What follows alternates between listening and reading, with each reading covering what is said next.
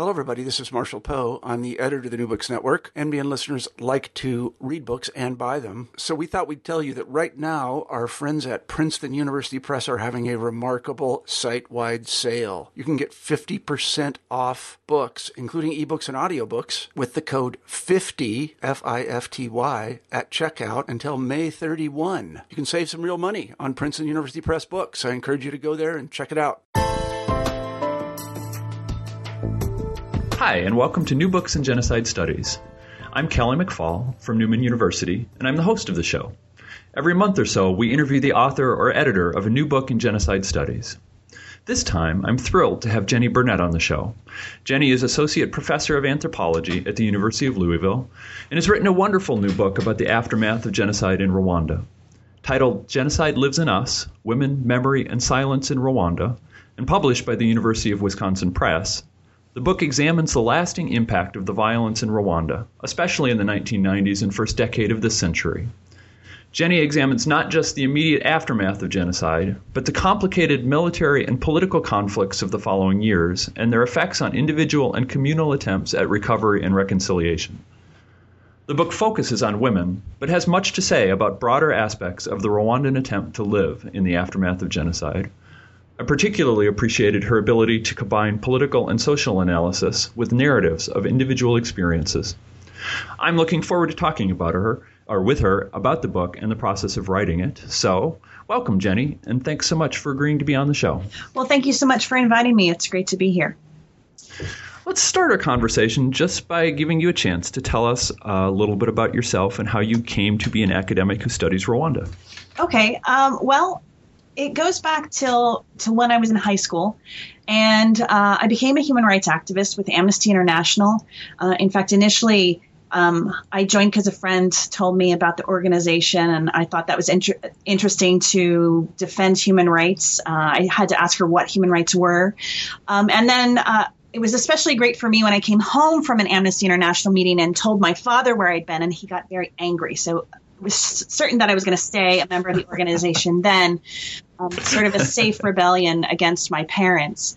Um, but I continued my work with Amnesty International, doing grassroots human rights organizing all the way through college. And then when I graduated college, I found a job as a technical writer doing fundraising uh, for not for profit organizations in the United States.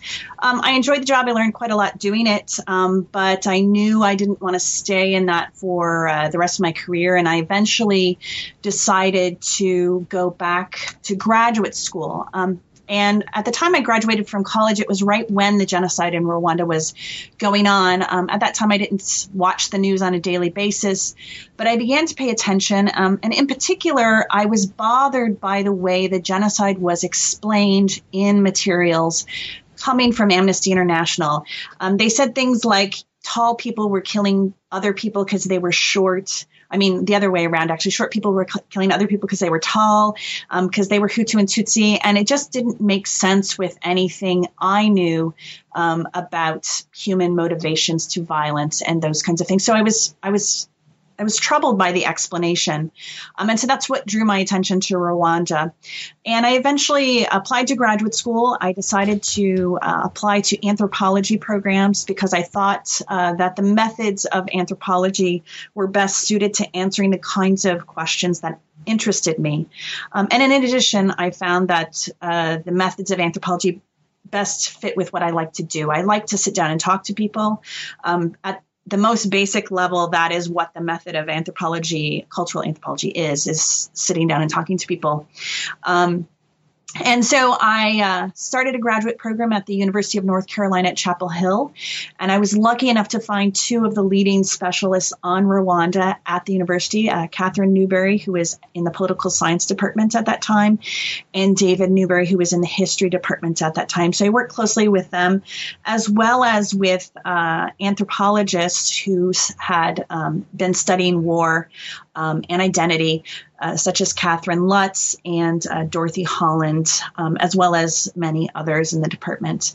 So that's sort of how I got interested and developed this project. Um, initially, my project, I was planning to look at what was the daily life of war like for non combatants. Um, and uh, by the time I went to Rwanda for the first time in 1997 uh, as a graduate student, um, I found that Rwandans weren't really willing at that point in time to talk about the past, to talk about the genocide, and there's a variety of reasons for that. Um, and so my project evolved, and instead I focused on sort of the everyday life of the aftermath of genocide and the aftermath of conflict and how do people rebuild their lives and how do they uh, try to recreate a meaningful life in the aftermath of unimaginable violence. Yeah, you, you, talked a little bit about how anthropologists answer questions, and I know some of our listeners uh, will have a background in anthropology, but many will not. Can you can you say a little bit more about how anthropologists would approach the kind of questions you ask and the kind of research process you went through? Sure. I mean, uh, historically, the defining methodology of anthropology is what's called participant observation. Um, at its most basic level, it means participating in the activity that you're observing. Um, so, uh, how you do that in any given situation um, can result in a wide variety of things. Um, for me, what it meant, since I was focusing on women and women's organizations in Rwanda, it meant that I became member mem- a member of several Rwandan women's associations. Um, I would attend meetings um, mm-hmm. as a member, but sometimes associations um, would invite me as an observer as well. So I would participate in meetings of the women's associations. Uh, I lived for a year on a hill in rural Rwanda. At that time, the community did not have running water, it did not have electricity.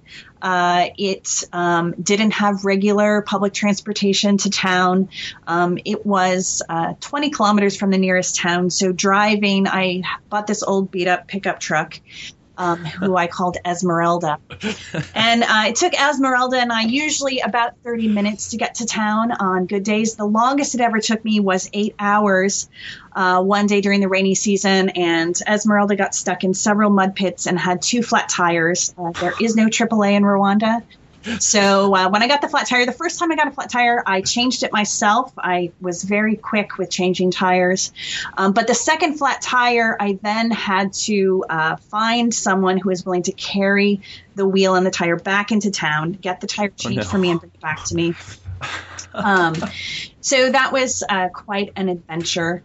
Um, and I, what I discovered living in uh, rural Rwanda, I did put in a solar panel so I could run a laptop and I had some lights and I uh, could play a radio if I wanted to. Um, but what I found was it's surprisingly easy to live in a house that's set up for no running water and no electricity. Hmm. And I actually had quite a enjoyable life there. Um, Rwanda is near the equator, so the sun rises about 6 a.m. every day and it sets at 6 p.m. every day. And um, I would go to bed by, you know, 8 p.m. would be late because when there's no light, um, you don't have a lot of motivation to stay up very late. Um, and I discovered the joys of getting plenty of sleep. Um, and I was a much more sane person getting eight or 10 hours of sleep at night instead of my usual six that I find I fall into when I'm in the United States. Well, I have to say, anthropologists sound far more hardier types than than historians, maybe.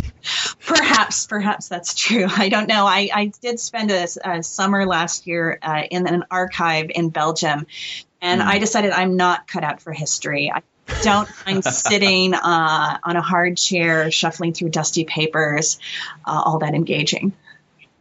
I was going to say I've not I've not done any research in, in Africa, never been to Rwanda, but I've been to Kenya uh-huh. a couple times for a while, and and I understand the experience of driving a beat up pickup over roads that would not be called roads in the United States. And yes, I'm still sometimes surprised that I made it through, but um, and you were the, you, you, this book take a long time to write. Um, what what kind of challenges and opportunities did it offer you to be thinking about this and be uh, engaged and immersed in Rwanda for 13, 14, 15 years? Yeah, well, what I can say is I never intended for this book to take as long as it did to write. Um, I consider this book my first child, but it was conceived long before my biological children were was born long after they were. So um, I think uh, I think it took me a long time to uh, finish the book uh, in a format that I felt merited publication that it took me a long time to figure out what needed to be said about life in the aftermath of genocide in Rwanda, what needed to be said about women and memory. Um, and uh, so there were many drafts. I mean, the first draft of this book was uh, my dissertation, which I finished in 2005. Um, it wasn't a terrible dissertation, but um, it's not the best dissertation I think was ever written. Um, but it was a good first draft, and from there I went on to change it. Um, in addition, I think um, the methods of anthropology to arrive at valid conclusions require uh, a lot of time, both a lot of time for gathering data um, mm-hmm. and a lot of time for analyzing and understanding data. I think one thing that anthropology does as a social science that's quite different from the other social sciences is we have a greater demand for contextualizing uh, data in mm-hmm. that to understand why at a specific moment a woman in a public meeting falls silent um, takes a great deal of knowledge of culture and the history of that place um, in order to understand and interpret that silence. Um, so that's, I think, um, part of it. Um, in addition, you know, the fieldwork I did was actually quite difficult. It was difficult physically, um, but it was also terribly difficult emotionally. And it took me a long time, I think, to uh, come to terms with that. Yeah. Um, yeah, and I want to come back to that in a little okay. bit. Let's let's turn to the book sure. now. Um, and one of the things I enjoyed about the book is that you're very careful to define precisely the kinds of terms and the kinds of periods you're talking about. So I want to start just by asking you to kind of briefly recap- recapitulate some of those. And so, so why don't we start um, where many books about Rwanda end in 1994 or or or ignore the kind of broader context after that. You're very careful to appreciate the kind of complicated course of military and political events in the following decades. So can you give the listeners a, a, kind of a brief summary of the political history that forms the context for your book, starting, say, in 1990 and moving through the first decade of the of the century? Sure. Um, so uh, in 1990 in Rwanda, uh, President uh, Juvenal Habyarimana had been in power since 1971, um, almost 20 years. Uh, when he came to power, it was through a military coup, and then he instituted uh, what was called at the time by political scientists a single party state, uh, modeled in large part uh, after uh, what President Nyerere had done in Tanzania. Um, and Nyerere had modeled his a bit off of uh, Maoist China. Um, but so, in a sort of African kind of socialism, uh, all Rwandans at birth became members of the party of Habyarimana, which was um, known as MRND, uh, its acronym Mouvement Révolutionnaire National Démocratique. Uh, and so, um, there had been basically 20 years of peace in Rwanda, but there hadn't been uh, political freedom. There wasn't a lot of space to debate things. Um, there were elections, but the elections had predetermined outcomes. So um, by 1989, um, there began to be movement within Rwanda to liberalize the political system, to allow there to be political parties. A letter was written by a group of intellectuals in 1989 demanding that Habyarimana uh, allow for democratization. Um, and this is at the same moment when the international community is beginning to tie development aid to democracy, um, not just in Rwanda, but all across Africa and uh, South America as well. Uh, and so um, these ideas begin to be debated, and then uh, in October of 1990, on October 1st of 1990, uh, the Rwandan Patriotic Front, which is a political party and a rebel movement that was founded in Uganda among Rwandan refugees who had either fled Rwanda or had grown up in exile, um, they attack Rwanda with the intention of overthrowing Habyarimana, liberating the country, and bringing in multi party politics. Um, so, uh, President Habyarimana was quite taken by surprise. Uh, the RPF, as they're called by their acronym, uh, actually got quite far into Rwanda um, because of the surprise. Um, the French provided some military assistance, as is as did Zaire or the Democratic Republic of the Congo, and helped repel them. And so then uh, after that, we have basically uh, a prolonged civil war going on. The RPF switches to more guerrilla style tactics uh, in their warfare, but they did occupy uh, a large section of the country. Um, and it's in 1993, finally, um, there are peace negotiations. They take place in Arusha, Tanzania.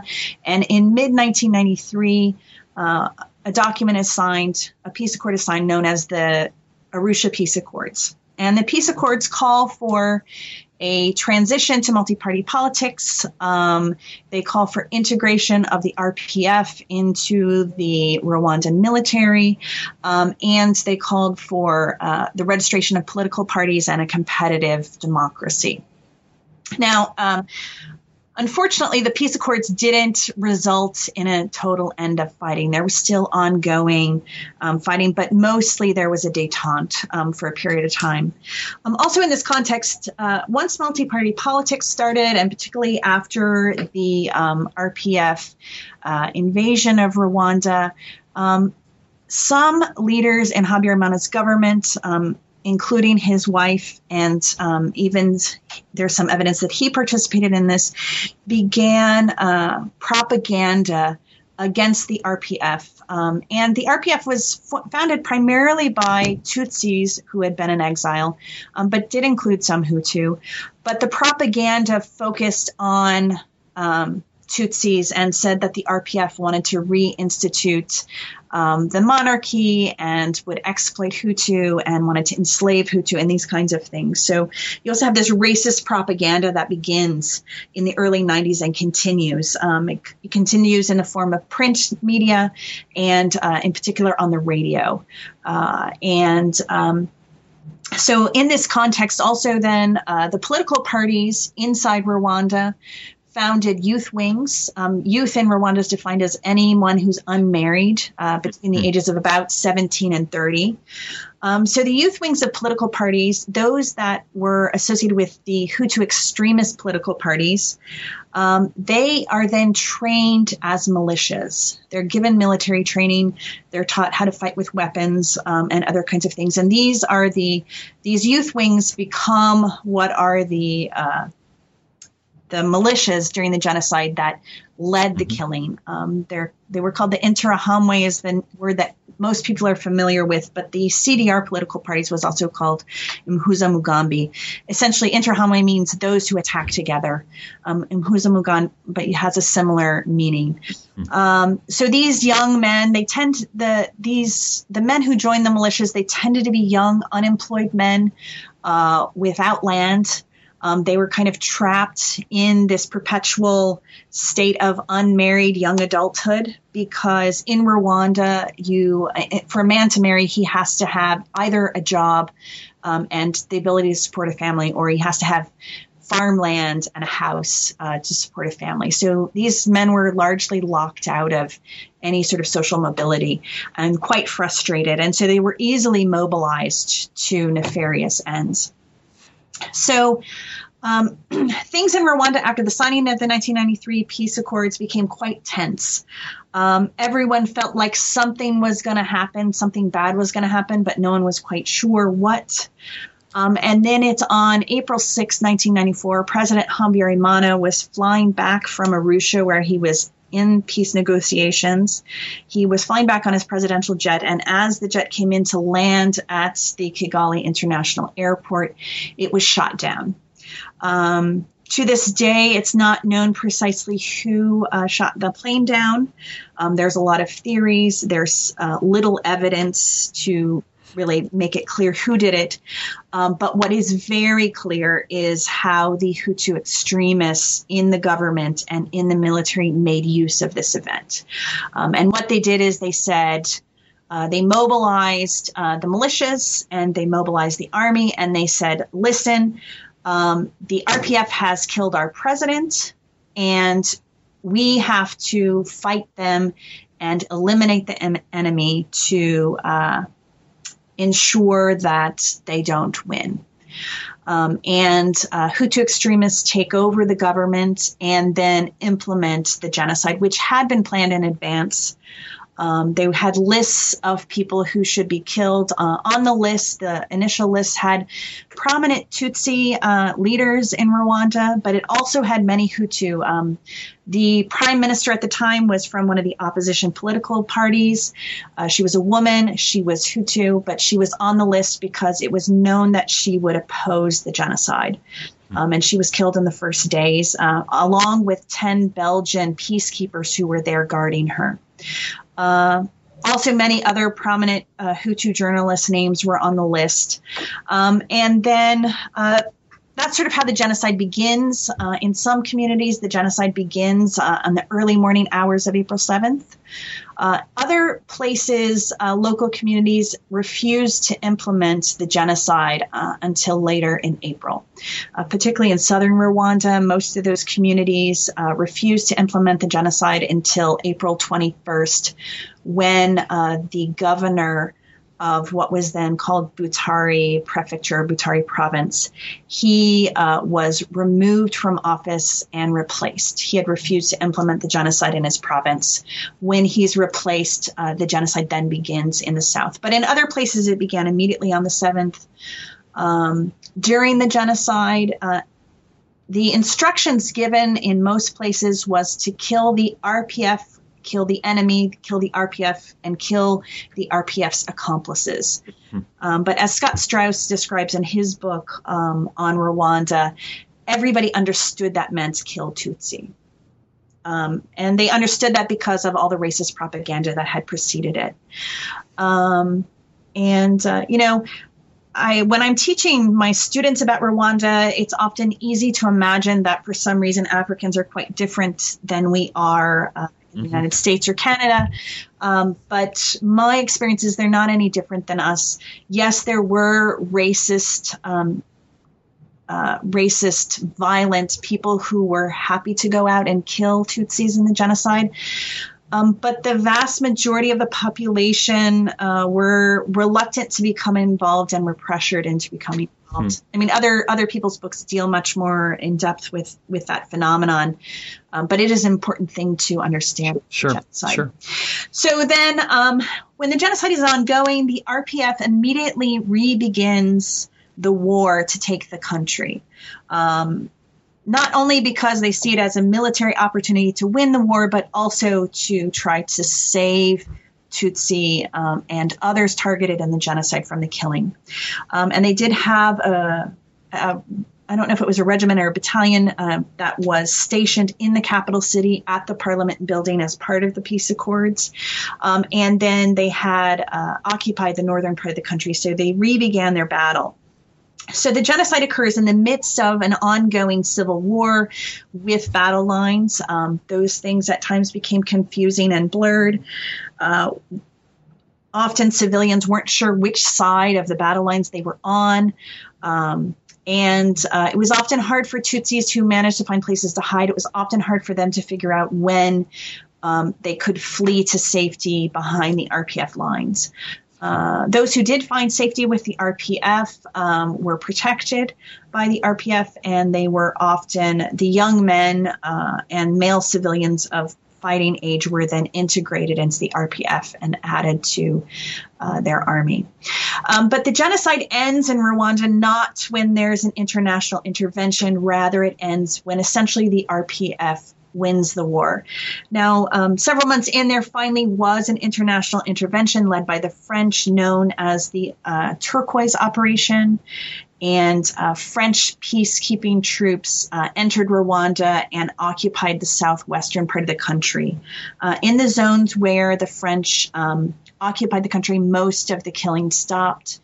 Uh, they did protect Tutsis if they found them alive. Um, and then uh, the genocidal government and most of the army, along with about 2 million civilians, fled Rwanda uh, when the genocide ended. They fled either because they were had been involved in the genocide and they were fra- afraid of retribution from the RPF, um, and others fled simply because they were told that the RPF would kill them if they stayed, um, and so they were just afraid that they would become victims of the violence. Um, and so that's sort of my my book then focuses on the period that follows that. Um, so after in the aftermath of the genocide, you have uh, the RPF occupying uh, three quarters of the country. You have the turquoise zone occupied by the French peacekeepers. Um, and then you have the former government, the militias, and uh, the army. Uh, most of them flee into Z- what is then Zaire, what's today Democratic Republic of the Congo, and they end up in refugee camps. Um, it's at this point that you have this massive uh, international response because when we see refugees in the Congo dying from dysentery, the international community says, "Oh, here we have innocent victims. Let's help them." Um, and so you have this massive effort to uh, bring assistance to uh, the refugees in eastern Zaire. And what happens in the end then is the refugee camps come under the control of the former government. And the former government begins organizing a military resistance and sending people into Rwanda to attack, uh, to un, um, to try to unsettle or disrupt the RPF, the, the government that the RPF founded. Um, and so it's eventually um, the new government in Rwanda keeps saying to the international community, you have to do something about these armed groups in the camps. Our security is in danger. Um, there isn't any organized response. And so it's in late 1996, in October, that um, uh, the Rwandan military, in collaboration with the Ugandans and in collaboration with some Congolese who are in exile, attack the Congo, attack Zaire uh, to dismantle the camps by force. Um, and so between 1996, uh, October 1996, and early 1997, essentially you have this flood of refugees coming back into Rwanda, not because they chose to, but because uh, they had to decide whether to flee the fighting further into Zaire or to come back uh, to Rwanda. Um, also in early 1997, Tanzania ejects most of the Rwandan refugees who have uh, been in uh, western Tanzania near the border with Rwanda. So you have this massive flood of refugees coming back. Um, they're quite afraid when they arrive. They're afraid of reprisals from the RPF. Um, also, many of them, uh, many of them participated in the genocide, so they're afraid of being arrested and prison for what they've done. Um, but also, many of those who didn't participate in the genocide uh, are also afraid um, of retribution from genocide survivors, um, fear of persecution from the government. Uh, and that's uh, the first time I went to Rwanda was in April of 1997. Um, and it was a quite tense situation. Um, at that time in Rwanda, very little had been done to repair what was destroyed in the genocide. Um, part of what was destroyed in the genocide, it was destroyed simply by the battle between the RPF and the former army. But also, it was an intentional strategy of the genocidal government as they withdrew. They intentionally destroyed the infrastructure of the country mm-hmm. to sort of leave nothing for the new government. Um, and so when I first arrived in Rwanda, when you drove around the city, there were no stoplights working. Uh, the roads were full of potholes. None of the street lights worked. Um, you weren't ever quite sure what uh, you would find inside a store because often the outside of the store would say it was a pharmacy, and then you'd go in and it was a grocery store. Your signs to indicate what it was. Um, there were no street signs. There was very little um, order, and um, also at that time, people were afraid. There were um, every night you could hear gunfire. Sometimes you'd hear grenades. Um, it was always unclear what that was related to, whether it was crime that was being committed or whether uh, the new army had uh, found um, insurgents hiding somewhere. It was never quite clear what was going on. It was very difficult to get information about it. Um, so I, at that t- time in Rwanda, you would not see civilians walking the streets after dark. Hmm. Which these days in Rwanda is completely different. The streets are flooded huh. with people in the evening hours. There are street lights. There are operating stoplights. Um, uh, I mean, Rwanda today is one of the few places where I don't feel afraid walking alone after dark. Um, I don't do that in my own city where I live now in mm-hmm. Louisville, Kentucky. I uh, avoid walking alone after dark. Um, in Rwanda, I don't uh, feel in danger when I'm walking after dark by myself. There's very little crime uh, in the streets of Rwanda these days. That's remarkable. That's remarkable. Um, so, so much of your book ad- addresses this question of how people tried to tried to live in the aftermath of, of this conflict and in the midst of this conflict since as, as you just suggested the conflict itself continues long after 1994 yes. So let's start how did the rwandan government um, attempt to address the genocide to remember the genocide to respond to the genocide? Um, what is the kind of top-down understanding of, of, of the genocide, and how did they try and make sure it didn't happen again?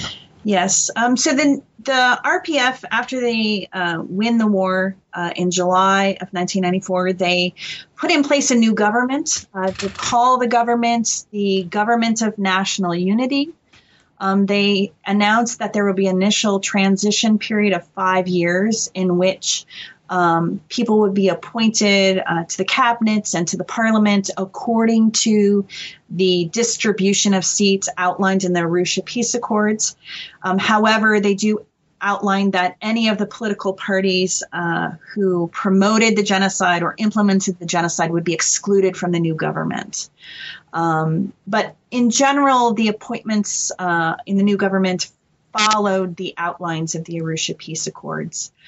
Um, and then uh, in the immediate months afterwards, there was just uh, an attempt to meet the basic needs of the surviving population.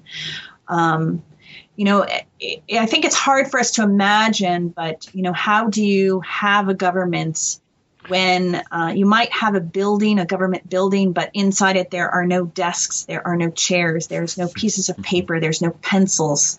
Um, how do you create a government from nothing? Um, so the first few months, essentially, because it was the best the best that they could do. Um, the army uh, would run the local government administra- administration. There would be local government administrators appointed. Um, but then uh, there was a, a, decision in the new government that they had to prosecute those who had committed genocide. Um, and so in 1994, uh, late 1994, early 1995, you had this initiative to write a law um, to outline what is the crime of genocide and how should it be punished. Um, and that law uh, established four categories of responsibility for the genocide. Um, category one being the most heinous crimes, and cat- category four being the lowest level crimes. So the kinds of things that fell into category one were planning the genocide, uh, part, uh, organizing massacres, uh, uh, murder, uh, sexual torture, those kinds of crimes ended up in category one. Um, category two was um, cases of simple murder, participation in groups that killed. Um, category three were uh, lower level crimes such as participating in parties in sort of groups that were looking for people in hiding, um, turning people over to be killed by others. And category form is essentially property crimes. There was a lot of property crime associated with the genocide. Houses were looted and destroyed, uh, livestock was stolen, slaughtered, and eaten. Um, simple household items, clothing, were also stolen. Um, and um, I know early on in my research, it was actually the very first time I went to Rwanda in 1997. Um, I interviewed uh, a genocide widow in the south of Rwanda. And I said, What do you think about reconciliation? And she became quite angry. Um, and she said something essentially like, You foreigners, you come here and ask such stupid questions. How can you ask me about reconciliation when my neighbor's children are wearing my dead children's clothing?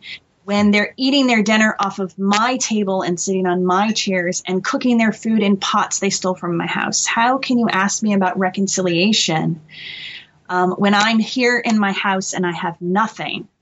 and everything I had before is either destroyed or it's been taken by them.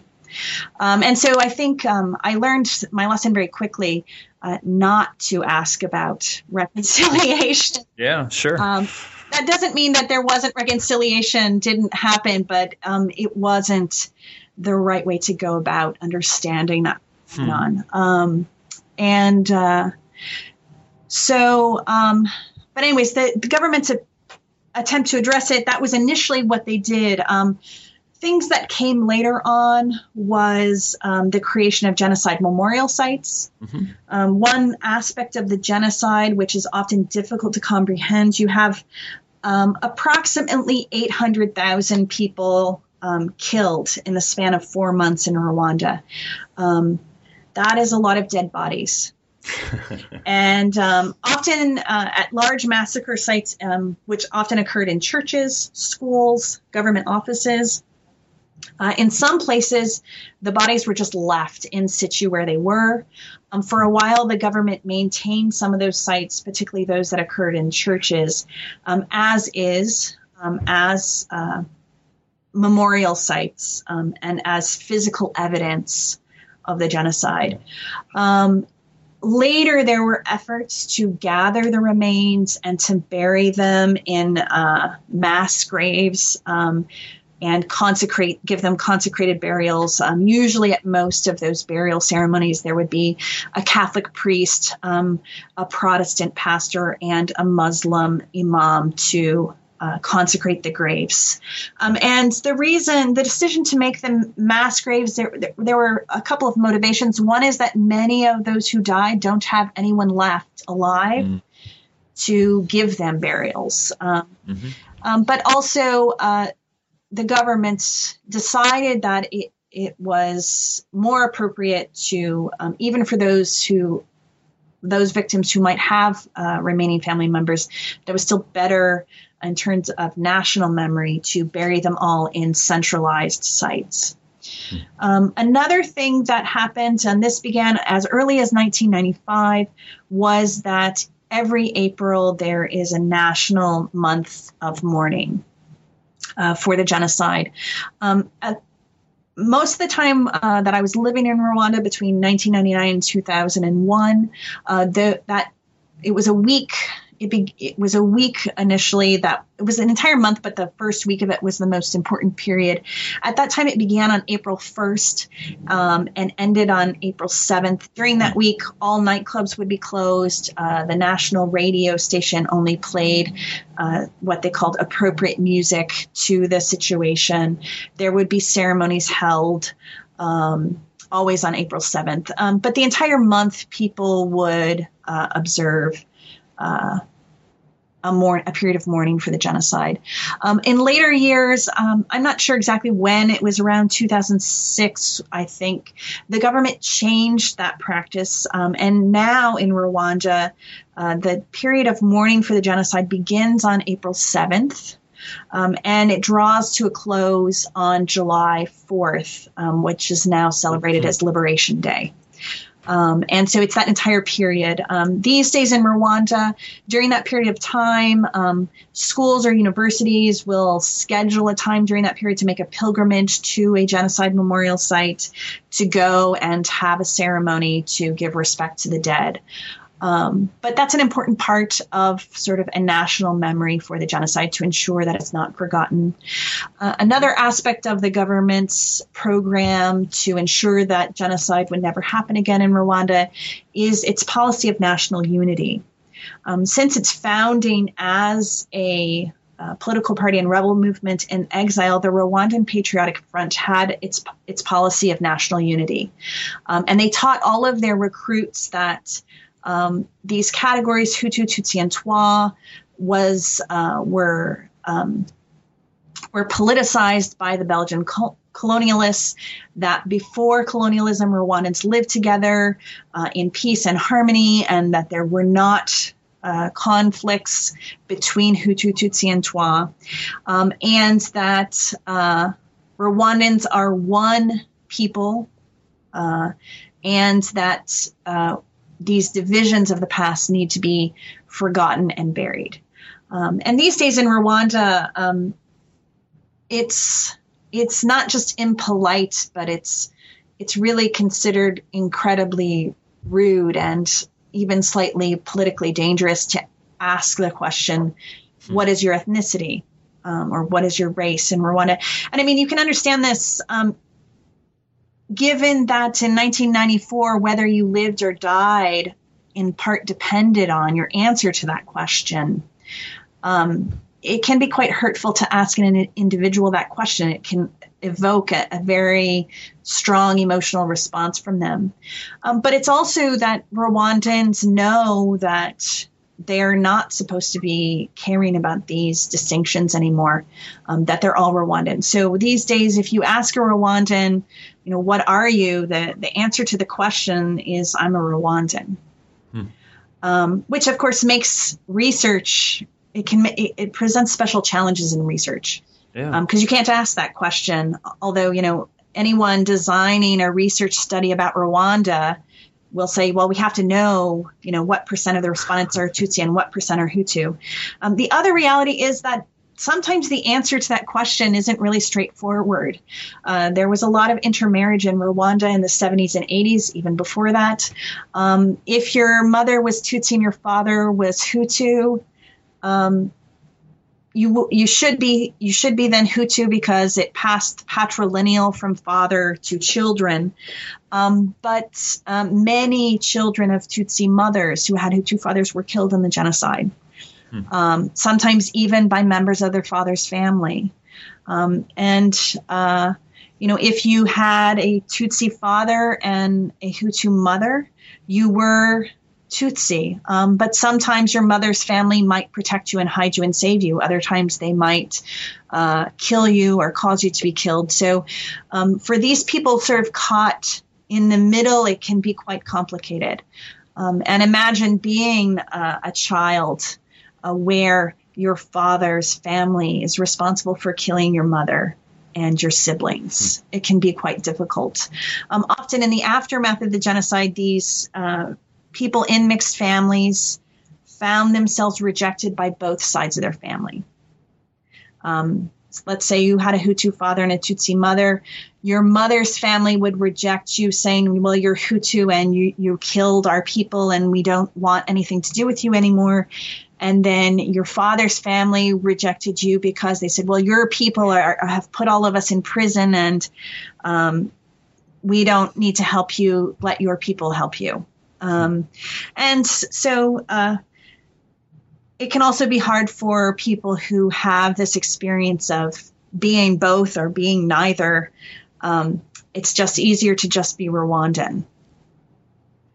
Yeah, you, you talk about how at the same time, in some ways, you get the elimination of social categories, ethnic categories like Hutu or Tutsi. You get the emergence of new kind of categories, categories like victims or survivors of genocide, widows or returnees, and, and here you distinguish between old returnees and new returnees. Right. Can you really talk quickly talk about what those are, and then talk about what how that's impact individual people's attempts to come to terms with the past? Yeah. So, um, although the government has this policy of national unity, we don't talk about Hutu, Tutsi, and Twa anymore.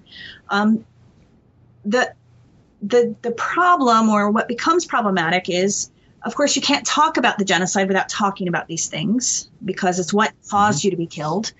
Um, but it's also that the uh, the genocide memorial sites and the annual commemoration ceremonies um, they have a tendency to reinforce these categories because what what Rwandans talk about now instead is being a genocide survivor or being a genocide victim, um, and or being a perpetrator or being a killer or being um, an old returnee. Old returnee means that you your family went into exile uh, in the late colonial period or early in the post-colonial period in the 60s or 70s and you remained in exile until the rpf wins the war in 94 and then you came back.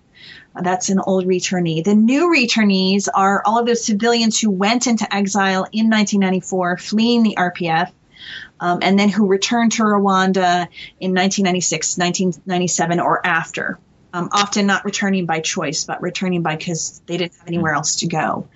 Um, and so these new categories victim, perpetrator, old returnee, new returnee became stand ins for ethnic talk. So the categories of victim, survivor, old returnee um, are sort of metonyms or replacements for this concept of Tutsi.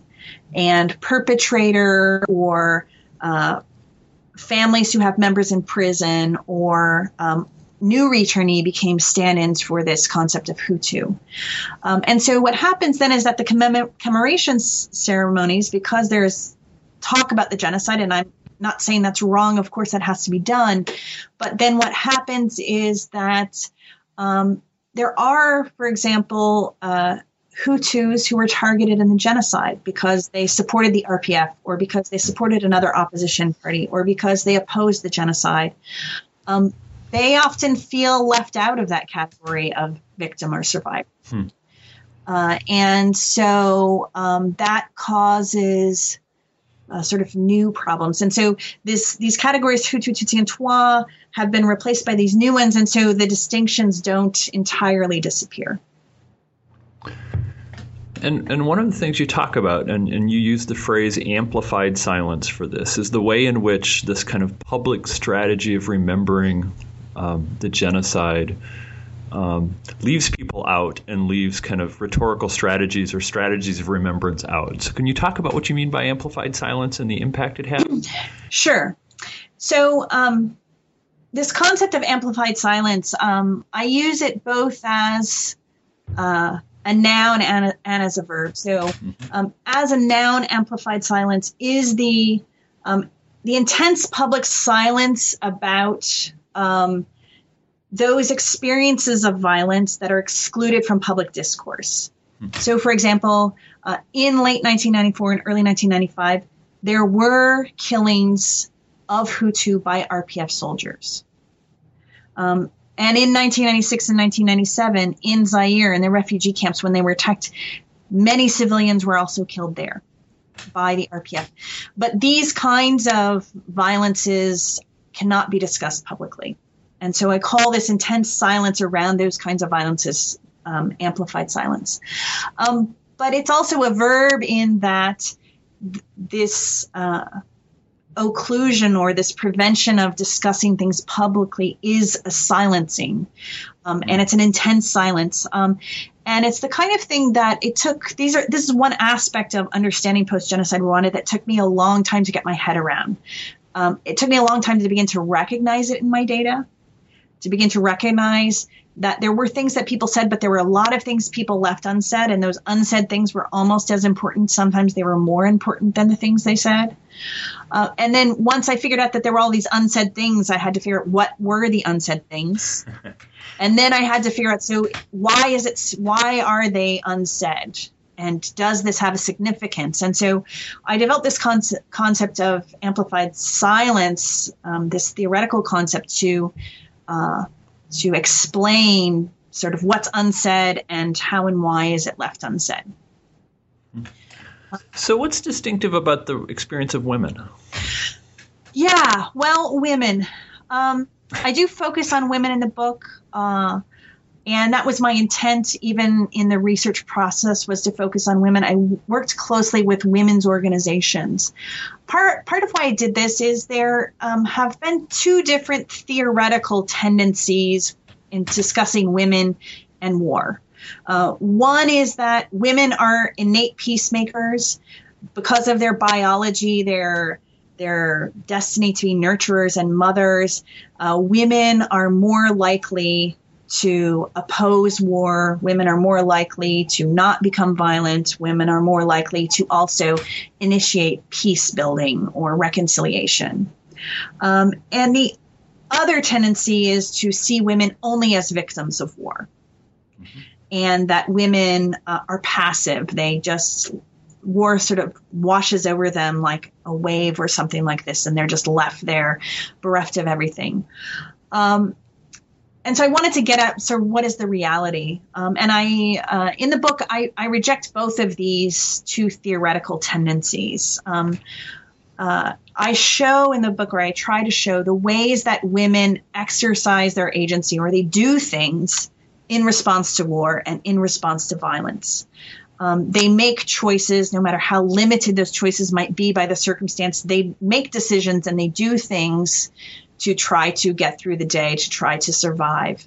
Um, in the genocide, this is deciding which way to run um, and where to hide their children and mm-hmm. who to trust their children to and those are the kinds of decisions in the aftermath of the genocide it's to you know decide which of my neighbors can i ask to borrow salt from and which should i not approach and those kinds of things um, i also i also reject this notion that women are predestined or biologically programmed to be peacemakers. Um, now, in Rwanda, it is true, though, that women were the ones who did a lot of the initial work um, in civil society towards reconciliation, towards peaceful cohabitation, towards peace building. Um, but what I found is that women didn't do this because of some kind of biological predestination. Rather, it's their position in Rwandan society that gave them an opportunity to do these things. Um, in Rwanda, uh, women historically were the primary social interface between the household and the community.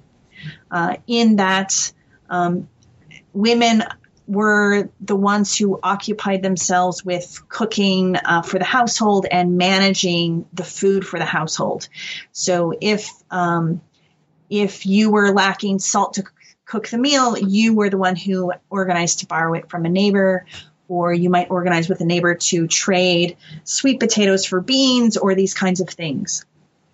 And so, this historical position of women um, both in terms of the political economy being this interface, but also having lots of social importance in maintaining relationships with other families.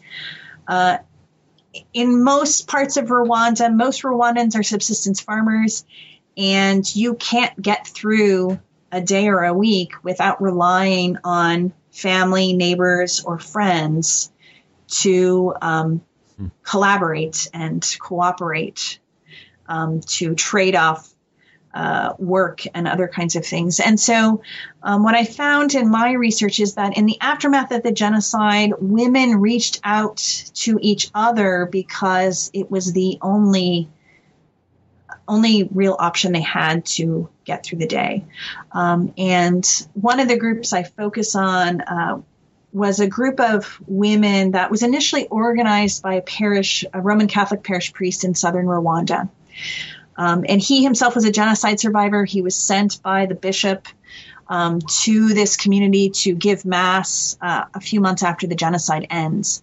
Uh, and when he went to the community, what he found was the church was full of women and children uh, who just sat there, hmm. who didn't do anything, who didn't speak. Uh, they were living off of food assistance they were getting from uh, international NGOs and from the government. Uh, and he he realized that you know I can't give mass to these people because they're not spiritually prepared to receive it. Um, because they don't, their basic needs aren't being met. Hmm. They don't have housing. They were staying in the church because they all of their houses had been destroyed. Um, and he talked to a few of the women, and he's like, "Why are you here?" And they said, "Well, I don't have anywhere to go. Um, I'm a widow. Uh, all of my all of my family's been killed. Uh, I don't have a house. Uh, I don't have clothes. I don't have food. Uh, and uh, there's no one to take care of me. Um, now, according to Rwandan tradition, a widow should be taken care of by her surviving sons. Mm-hmm. Um, but if all your sons have been killed, then the, the what's supposed to happen can't happen. Um, and so initially, this parish priest he gathered together all the widows from the parish, and he invited them to a meeting. And he said to them, "Listen, I." I understand that you're widows, and I understand that you don't have anyone to take care of you. So I will be your son. I will be the son to all of you, and I will do what I can to help you rebuild your lives. Now, of course, there were there were literally hundreds of them, um, so he couldn't individually help all of them. So instead, he put them into he organized them into groups based on where where in the community they were from. They would uh, the women's groups would meet. They would often begin their meetings by reading the Bible together. Um, they would uh, the the priest organized for them to borrow fields um, in the valleys from the local governments that they would then cultivate together. He found them, you know, hoes and seeds and the other things necessary to cultivate. So they would do work together. Um, they would pray together, and then they would often create small little uh, banks where they would each contribute a tiny bit of money each time they would meet, maybe 10 cents. Um, and then when someone needed to go to the doctor or something, they could borrow from that money um, or they would share it to help each other out. um, so, uh, what then later happened in this community is so many of these women, um, the widows that w- were in these groups, it wasn't only widows of the genocide, it was also widows whose husband had died um, from natural causes, uh, when, widows whose husbands had died uh, in killings uh, by the RPF, um, and widows whose husbands had died in prison. Um, but uh, after about a year, um, the priest he was approached by uh, women whose husbands were in prison. They came to him and they said, "Listen, um, we've seen the work you've been doing with these widows."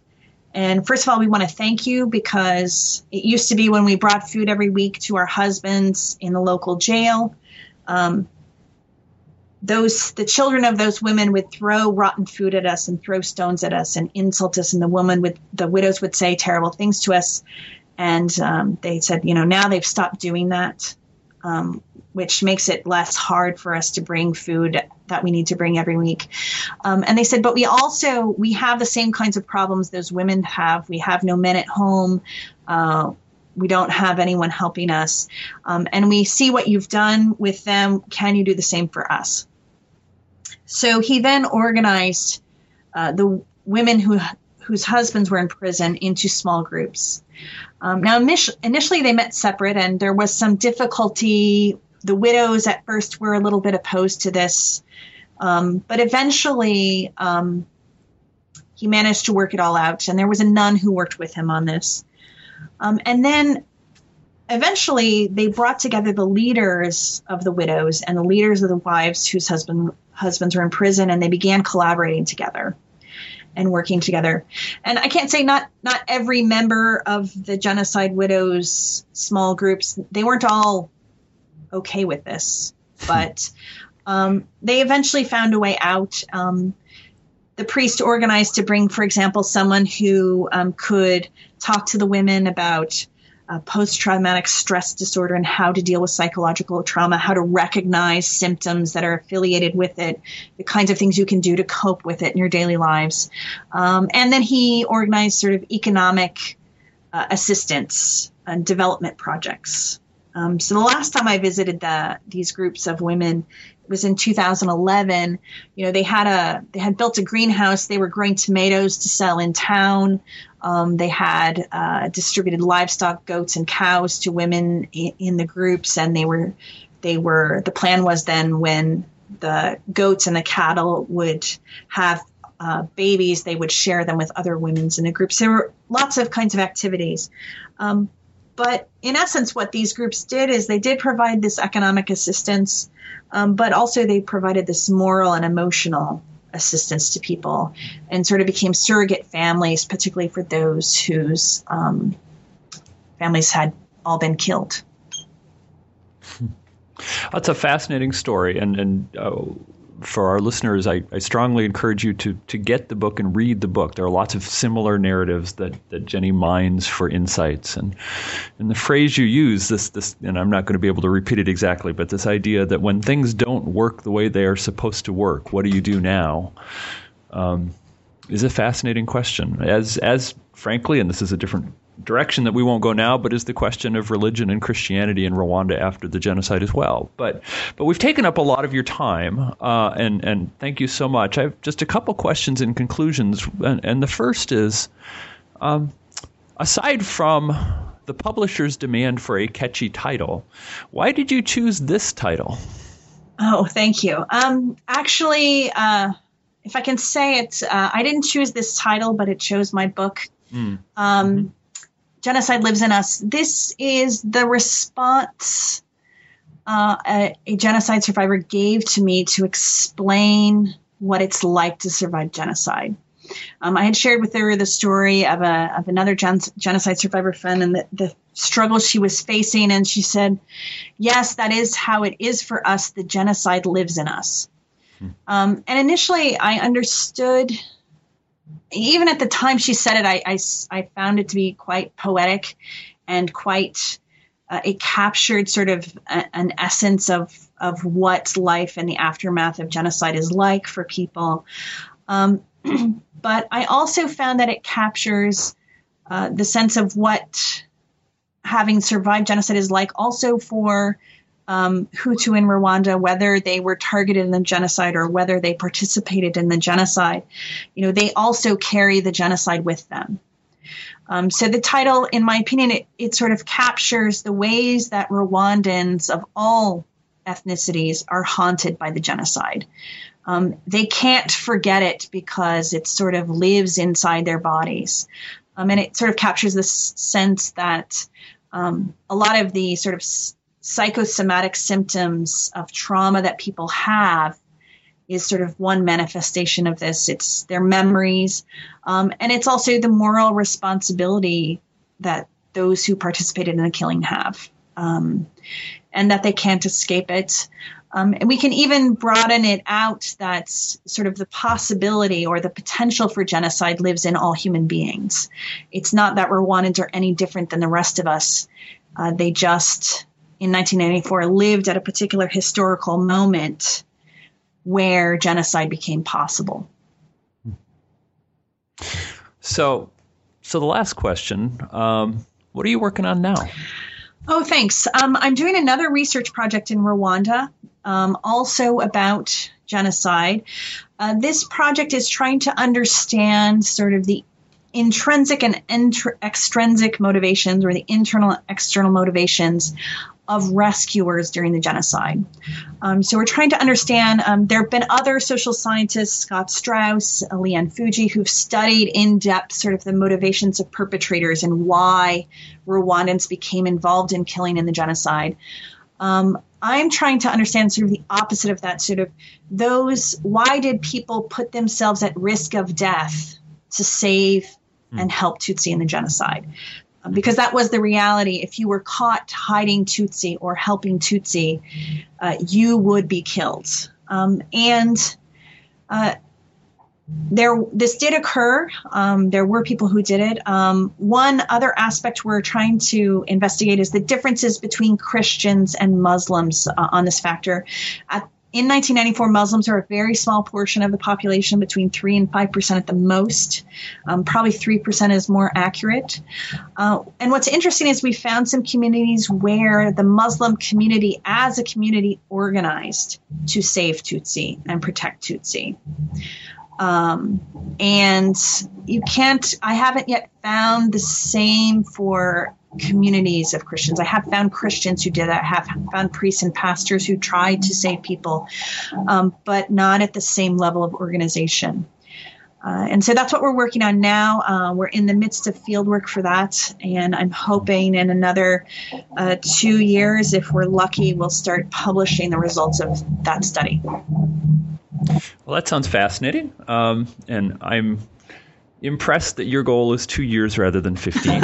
um, but when you're done, you'll be willing to come back on the show and talk about your new book. And um, I really enjoyed the book uh, that you just finished and the interview we had. So thank you very much. Well, thank you so much, Kelly. It's my pleasure. All right. Thanks. Take care. You've been listening to an interview with Jennie Burnet, author of the new book, Genocide Lives in Us Women, Memory, and Silence in Rwanda. If you enjoyed this interview, You can listen to previous podcasts through iTunes or from the webpage for New Books in Genocide Studies, part of the New Books network of podcasts.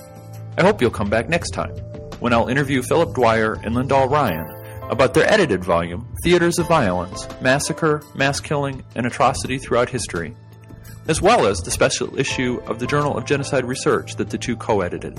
Until then, I hope you have a great month.